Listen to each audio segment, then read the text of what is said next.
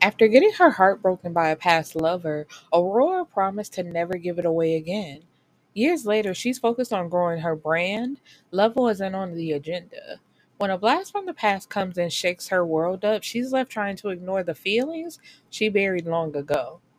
Not only is there a battle between her heart and mind, but she's dealing with a terminal illness in her family too. Join the middle Parker sister and learn if she finally learns to let grudges go and accept her second chance at love. So, picking up in Aurora's story, we learn a little bit more about her background. She has a podcast where she is discussing women empowerment and, you know, how to be your own bad bitch. You don't need a nigga for nothing, that type of stuff. And she also is a part of a book club, and her book club is discussing a author that she hates. Like the women love him, but she hates it because she says she feels as if he writes women to be these submissive doormats that just cater to their men, and she hates it. And so she gets an email from the author's, I believe, um, agent or manager or something like that, wanting to set up a meeting. But the thing is, he's never shown his face to anyone. Like nobody knows who the man actually is. They just know his work. So that was interesting to her. So she's like preparing herself for that because he wants to come on for an interview and having to deal with the fact that she just ran into her boyfriend from college who showed up and ruined her birthday party. and so come to find out before she knows it, but you know, we get um a point of view from the ex Zion who is the author. You know, that's his um what is it? Is it pseudonym? Like their um his pen name, whatever. So he shows up at the coffee shop where she is and she's like, you know, please why like I haven't seen you in years. Why all of a sudden do you keep popping up everywhere I am? And he's like, You're here to meet I believe it's Jay Elliott. I keep forgetting. And she's like, How do you know that? And basically he's like, Surprise, Shawty. It's me. It's me, baby. And she's like, Ain't no way, ain't no fucking way. I don't want the interview. I want you out of my life. Please leave me alone. And he's trying to have a conversation with her because he's determined not to let her run away like how she did all those years before. Like he wants to clear up the situation that happened between them. And the situation is she walked in on him having sex or just having had sex with her former best friend. And so, you know, she was hurt by two people that were supposed to be really close to her and you know he's swearing it's it didn't happen like that but she don't want to hear. She's like you know you still lying all these years later. Let it go. But then he finally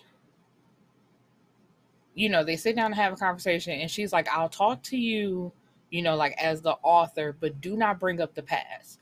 And it was going good until once again he wanted to have a conversation and she blows him off. She's like, I do not want to talk to you about this. And you promised that you wouldn't bring it up. But he's like, you know, it's time to stop running. She says no. And he says the last thing he remember was waiting on Aurora because she was supposed to show up because they were getting ready to go to an event. And her friend by the name of Nina gave him a drink and that's the last thing he remembers. So he says, you know, she drugged me and the last thing I remember is seeing you like how heartbroken you were when you found us. and so she's like, really that's the bitch move you to try to pull? But it wasn't a lie. So he meets up with the girl Nina who now no longer stays in town, but when he hit her up online saying, you know, I want to meet with you, let's talk she comes and he is secretly recording the conversation because he wants to get answers himself after all these years. So he's like, you know, what was all that shit in the past? And she starts going on this rant about how Aurora was never good for him. You know, she never paid you any attention. She never really loved you. She's just a cold hearted bitch. And I was always waiting for basically the two of you to break up so you could notice me right in front of you. And he's like, I know you fucking lying. And so he's like, you know, what did you do to me? And she's like, you making it out to be more than what it is. All I did was give you ecstasy. It's like, bitch, what you mean all you did was give me ecstasy? You drugged me and you raped me. Cause they just classify it as he she had sex with him. It's like, no, call it what it is. She raped him. That man was unconscious and did not remember what happened. So she drugged him and she raped him. But of course, because he's a man, they don't want to classify it as rape. And so, you know, he leaves from her and goes to Aurora's house and he's like, sit down. Cause she's like, you know, what are you doing here? Why are you at my place? He's like, sit down, shut up, and watch this video. And so she's watching the video, listening to the things that Nina said, and she's realizing like basically her heart was broken and she's been torn up all this time for nothing. And so she apologizes to him. They make up, and he's like, You know, I've loved you all this time. Like, I've never stopped thinking about you. I've always, you know, been pining after you. You were the woman I was going to marry. And they make up. Because, you know, she, they, well, she realizes that she's been mad all this time for nothing and all he been wanting his woman back anyway, so he wasn't gonna waste any more time. So they are in the midst of building up their relationship, getting it back on track, and when she starts bringing him around the family, at first her daddy was mad because he's like, you know, what is he doing here? Because uh, all those years ago, you know, when she came home heartbroken and feeling like she was betrayed, the daddy was ready to go find him and whoop his ass, which would be understandable because as a father, if you see your daughter crying, it's just like, whoa, what's going on here? But uh, so he's kind of cold to Zion, who brings flowers for um, their mother, you know, because of course she's sick. And they were preparing for Sloan's baby shower when the mom was very sick, so she was rushed to the hospital and Sloan went into labor. So, unfortunately, the same day that their mother passed away is the day that Sloan gave birth to her daughter. And so it's like a week later, they have the funeral, and when I was like they had the funeral, um, and it seems as if everybody thought Gianna was gonna be the one to fall apart because they never told Gianna like um the doctor had updated the mom's um diagnosis and told them like it's not looking good. She don't have too much longer to live. But nobody told Gianna that because it's like she's the youngest, she's the baby, she's forever storming off. She don't handle these type of situations well, so they didn't tell her. But when the mom actually did pass away, it seemed like Gianna was handling it the best. And Aurora just shut down and basically threw herself into her work. And nobody can get in contact with Sloan. It's like her husband had to force her to go to the funeral. And since then, she's been at home. She don't want to talk about it, nothing like that. And so Zion, after some time, he's like, you know, it's been, I think it was two weeks. It was either a week or two weeks. He's like, you know, and you just going on about your life. Like, I ain't seen you cry. I ain't seen you break down. You trying to bottle up all these emotions, and that's not good for you. And so she goes back to that video that he took getting Nina to confess what she did to him. And she's like, you know, maybe Nina was right. And he like, what is you talking about? Like, what the fuck? What that supposed to mean? And she's like, maybe Nina was right. Maybe I am cold hearted. you know, maybe I do walk all over you. Like maybe we ain't meant to be together. And at first, you know, he tries to ignore it because it's like, I know you hurting, but you know, you should really talk about this and I'm going to be here for you. And she pushes him away. And so he's like, okay, if that's how it's going to be, I'm going to leave. And he was like, you know, I, he tells her again, he was like, you know, you're the woman that I want to marry. I had planned on proposing to you around that time, like when that situation happened. But if you feel as if you don't want to be with me, you know, I'm not going to force you. And he had just, like, Zion just bought a house. It was like a four bedroom because he plans on having a family eventually. But right now it's just him. But he had packed two two weeks of clothing because he planned to be there for her. So he packs up all his stuff. And uh, earlier, I forgot when they first met up at that coffee shop and she realized he was the author and all that type of stuff, she dropped her journal and you know he had contacted her saying hey i got your journal and she'd been trying to get it back from him but he never like brought it. So she, he had it in his bag to give to her. And so he just sets it on the bed and he walks out.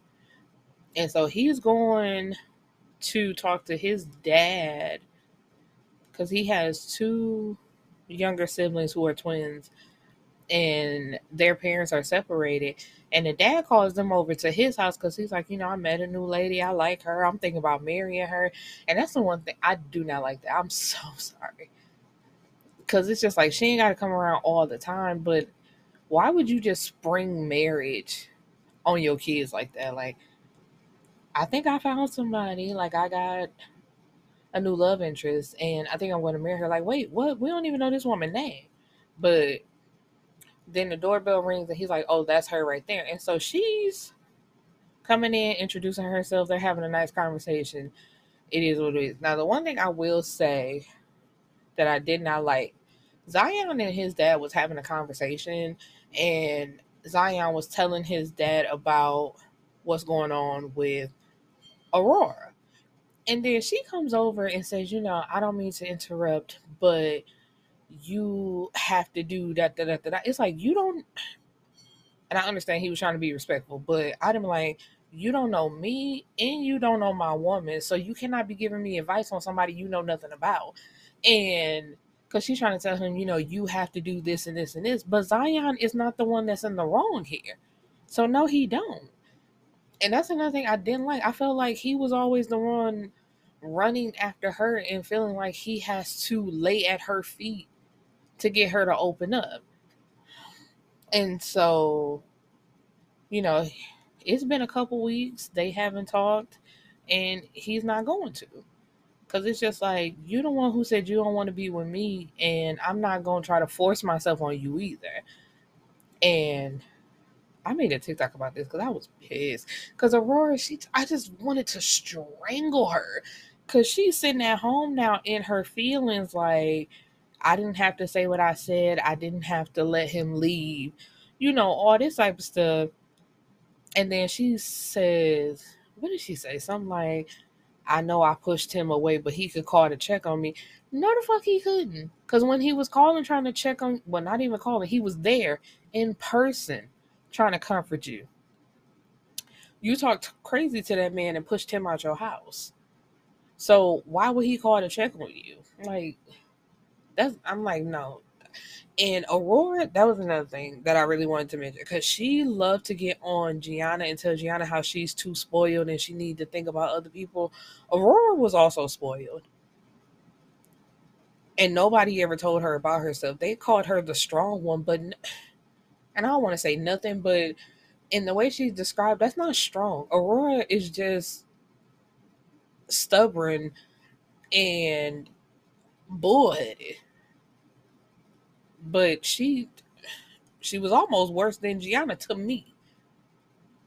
She just liked to call everybody out, and then when somebody do it to her, she couldn't handle it.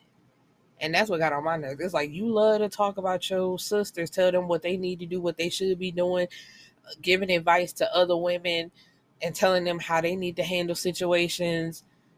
And but when somebody try to give you a reality check, oh, you don't want to hear that. And so uh she also had a new friend. I believe her name was Yasmin. Who, you know, she was trying to get close to her and be a friend to her, but because she had been burned by Nina, she was really giving that woman a cold shoulder. And it was kind of upsetting, you know, to read because it's just like, baby, not everybody gonna do you like that last friend did, but she also hasn't had any friends really since that relationship. So it's like because she lost her friend and her man, she hasn't really had too much of either type of relationship since that happened. And so what is it? Oh, one day they at the mall and they see Nina. Now Gianna, oh I forgot. At one point, um Xavier took Gianna away for a trip. I believe they went to I forgot, but they went out the country. So, you know, just so he can get her mind off the fact that she lost her mom. And she was like, you know, I cried during the trip, but he was right there with me to comfort me while still, you know, showing her a good time. And at one point, because everybody had been doing their own thing, and they all come together, and because what was it? Sloan, like I said, Sloan hadn't been leaving her house and she said something like, "Oh, I'm sorry. Um, I didn't leave out the country and just forget about it." And then Aurora, you weren't, you know, trying to talk about it. You just threw yourself into work. And Gianna was like, "Don't do that." And I was on her side, like, don't try to throw in my face the fact that my man did something nice for me to try to help me cope as if I didn't feel a way about my mother dying. Like, she's our mother. Of course, I was upset about it. And you saw how she acted a fool at the um what am I trying to say? Words are escaping me. But when she found out that y'all mama had breast cancer, like she was not trying to let y'all mama go. She wanted her to do treatments. She was looking up remedies. So the fact that the day actually came and they had basically been preparing themselves for it, she went away to get her mind off of it. That didn't mean that you loved y'all mama more than she did. And I was like, Sloan, that pissed me off, man. I was like, ain't no way in hell. Um, but when we get to her story, whew, that was a hard read. I ain't even gonna lie to y'all. Sloan's story, the shit is depressing. I it, it just is what it is. It's very depressing. Um, but yeah, so her and oh, um, Zion went to go get something to eat. And while he getting something to eat, he decides like, you know, this the last day. I'm gonna pull up at her house and make her talk to me. And that's what I mean. Like even in all that time, she talking about he could have checked on her and she not willing to go get her man. And once again, he's the one running behind her. And they admit like in their relationship previously, it was always him catering to her. Like if she's upset, he's doing everything he can to make it right. And so, but he pulls up to his house to see her like walking away from his door. So, you know, he jumps out his car like, what's up? What you doing here? And she's like, you know, I was coming to talk to you. I wanted to apologize because what I said was wrong, and I love you. Whatever. He's like, okay, I'm I'm glad you showed up because I was gonna eat this food and I was gonna pop up at your house. And so once again, they're back on and they're in love and deciding to take it one day at a time and just see where their relationship takes them. So, you know, we have Sloan married with her husband and her newborn baby, then Aurora and Zion and Gianna and Xavier still making it work, and their daddy trying to do the best he can with what he got. And so that is the end of this book. And then in the next episode, we're going to jump into the final book, which is Sloan's story. And I'll see you next episode, my beautiful people.